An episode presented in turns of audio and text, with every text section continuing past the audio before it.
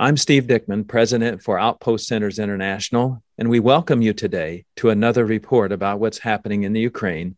Some of the opportunities we'll have to help people will be presented during this video. Maybe you could be a volunteer, maybe you can just pray, or maybe you can participate financially in helping people who are in a desperate situation right now. We're going to have a report from Adventist Help, and uh, Adventist Help is an organization that has focused for much of its existence on frontline work in situations where refugees are fleeing from a desperate situation. I have Marcus Alt on the line with us this morning. He's here with us. And Marcus, uh, if you could just take a moment and update us about the situation there. I know you're in Moldova and things are coming together for setting up there, but just give us a little update about what's happening there in Moldova. It was uh, turbulent days, the last two. The good news is that today our ambulances have passed the technical checkup and they will get their number plates on. We are going to do that in a little ceremony afterwards. All we need then is the equipment to fit those ambulances and make them proper rescue vehicles again. They have the gurney in, but everything else is out. So oxygen tanks, medicines, stretchers, and all the other apparatus, suction and defibrillator and patient monitors, that all needs to be put in again. So we need to purchase that for the two empty ambulances. But it's a big success and we're very happy for that. We're also happy that the Ministry of Health, with the help of the WHO, has uh, approved of us being here and they are checking our staff now. I just, as we speak, I got a mail from them asking for a few more papers on some people that haven't got it in English yet, but it looks as if we can actually start working. Now, if and when we can start working, one of our first operation is going to be dental.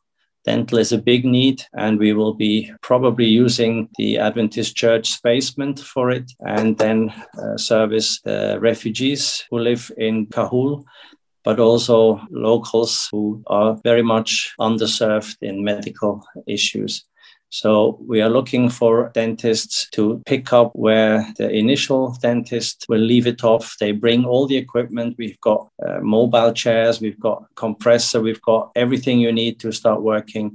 But after the end of May, beginning of June, we will need follow-up dentists to take over. Anybody interested in volunteering with us, I think we are in the position now to welcoming people now that we know that we can actually work.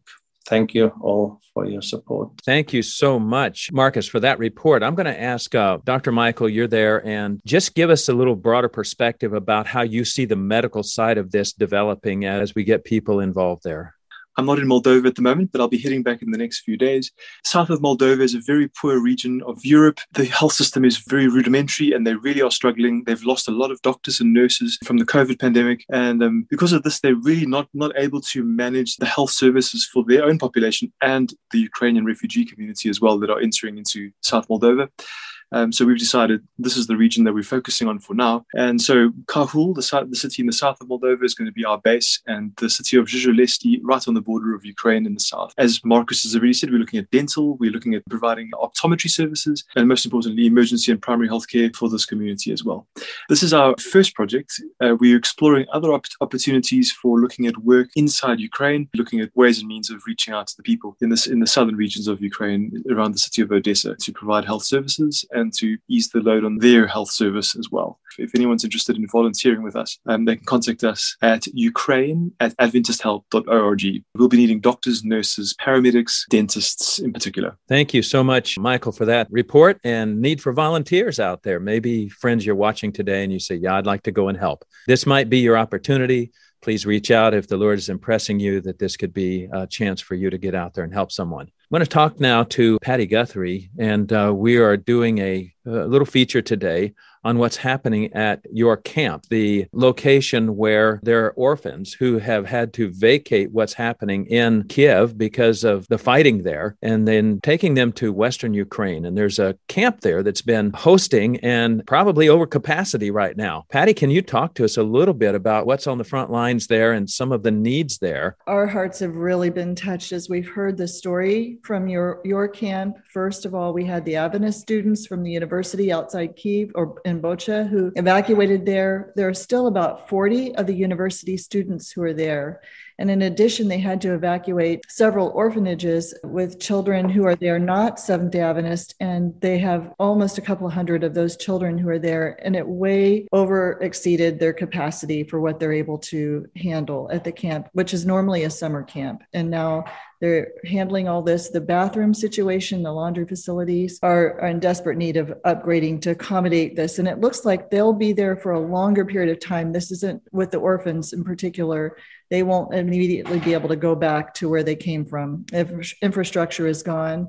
So that's why this group has come up with a plan uh, Igor is the camp director. They have a building project. They're raising funds to build this building to accommodate this group for a longer period of time. It's in a safer area of Ukraine where the need will be great for a long time. So, what we need to do to have this happen is to raise $150,000.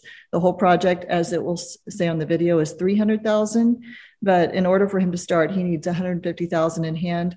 Currently, we have pledged or in hand 40,000 towards that goal. So we're just appealing to our viewers that if you feel impressed to help, that you can go to the OCI website and look at the, the orphanage donor button there and you can help. So thank you so much. Thank God that we were sheltered. My grandchildren and children are still in Mykolaiv. They are liable for military service since they are doctors. They couldn't leave. Half of my heart was left there, and half of it was brought here.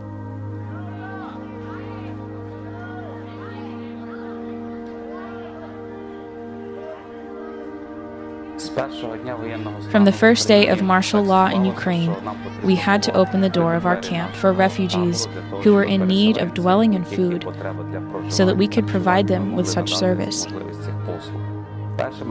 Those who came here first were the students from Bucha, where missiles started flying above their heads right that morning, so they were forced to get out immediately. Since that time, dozens of people have been coming to our camp almost every day. The number of people varies, but it's approximately from 130 to 150 refugees who are constantly dwelling here. In the end of the last week, we were asked to shelter children from orphanages, children with difficult life circumstances, who were forced to leave such places as Mykolaiv, Yuzhnoukrainsk, and Pervomaisk.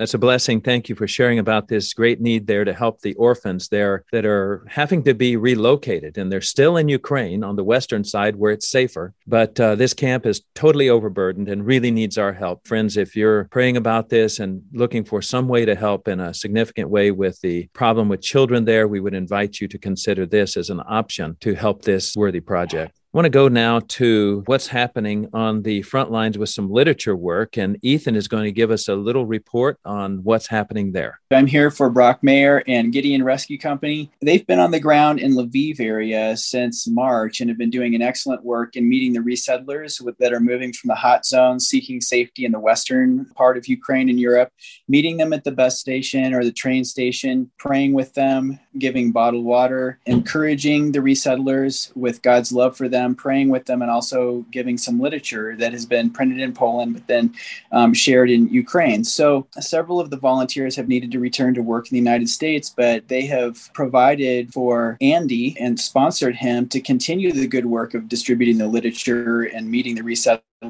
we would just like to invite you to continue with your support of Gideon Rescue Company. And if there's someone that's listening or watching today who is interested in helping to distribute literature and continue with this ministry, we would invite you to contact GideonRescue.org and continue to uplift that group with your prayers. Thank you. Uh, appreciate that, Ethan. And if you're thinking about going into Ukraine to help distribute literature, uh, we would just uh, again invite you to pray about that. That would be frontline work, and it's uh, some of it is happening in uh, Lviv. Even just last week, I think their train station there was bombed, so it's a little bit risky there. But uh, we, again, any volunteers that feel the Lord is leading them there, we would be happy to put you in touch with the right people. We're going to go now to uh, Build and Restore, OSTOP. I think maybe you've been able to make some contacts there and uh, have someone on the line here, but uh, just share with us what's happening with Build and Restore and talk a little bit about one of our other ministries there, the Center for Health and Prevention in Bulgaria, and what's happening there. We've been in contact with different countries that are neighboring to Ukraine that have been supporting those refugees, those that are fleeing, and providing care and assistance, housing, and food and shelter. We see that the need continues, and we see a large percentage of these refugees stopping in Bulgaria. And the lifestyle center that's there in Bulgaria at the moment is overwhelmed with the amount of people that have come to their front door. So we're looking to share this need with those that are watching and listening. And I have a good friend of mine on the line here. Maybe Val can give us a little bit more of an insight. He's there in, in person in Bulgaria, and he can fill us in on what the current need is on the ground. I'm here in the city of Sofia, which is the capital of Bulgaria, and there's a variety of needs that the refugees have. There's uh, well over 100,000 refugees.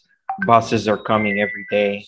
And essentially, what we have is the local population absorbing much of the needs of the people, literally, businesses and many just individuals stepping up to the plate and just doing amazing things just to make sure that people have a roof over their head and food on the table because most of the refugees are just mothers with children. I see it over and over and over again. Specifically, when it comes to the work that's being done by the local health center, the center that's actually maybe about a little over two hours away from Sofia here. It's a center that is essentially mimics the New Start program, but they've stopped accepting any patients. What they have done is they have opened their door entirely to refugees, and they have probably close to, I think, 40 refugees now. They literally do not have any funds to support them. They're, they're providing a roof over their head, they're feeding them, uh, they're taking care of medical needs. There's a lot of insulin needs for especially some of the older people who are there. Uh, there's some really serious human trafficking concerns, and those keep showing up. And in just hearing stories from different people, one of my friends actually was just able to save a lady from Kiev from something here, actually in Sofia. So, and I'm sure this is throughout Eastern Europe. This is not just here uh, they do need some emotional support. And especially there's a need for females to get involved on a woman to woman level, so to speak. Some of the children, uh, they do have trauma from witnessing, you know, the war back in Ukraine.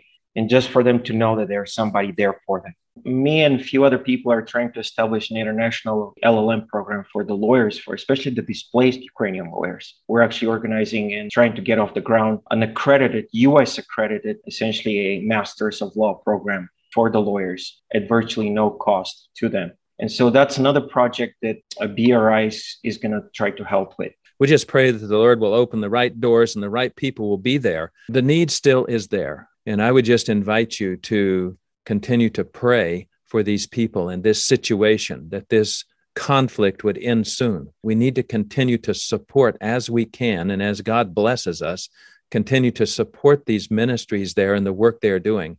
Frontline ministries, health centers that have become refugee centers and are trying to feed people and uh, rescuing even people from human trafficking. The need for dentists, the need for many things still there on the front lines. Friends, today, if God is impressing you to get involved and become a part of ministering to these people, we're just inviting you to go to the OCI website and to contribute there towards the Ukraine crisis or one of the specific ministries listed there that the Lord is impressing your heart with. So, God bless you today. Thank you for watching this report. Share it with your friends and encourage others to stay involved as we minister to those in Ukraine. This media was brought to you by AudioVerse, a website dedicated to spreading God's Word through free sermon audio and much more. If you would like to know more about AudioVerse, or if you would like to listen to more sermons, please visit www.audioverse.org.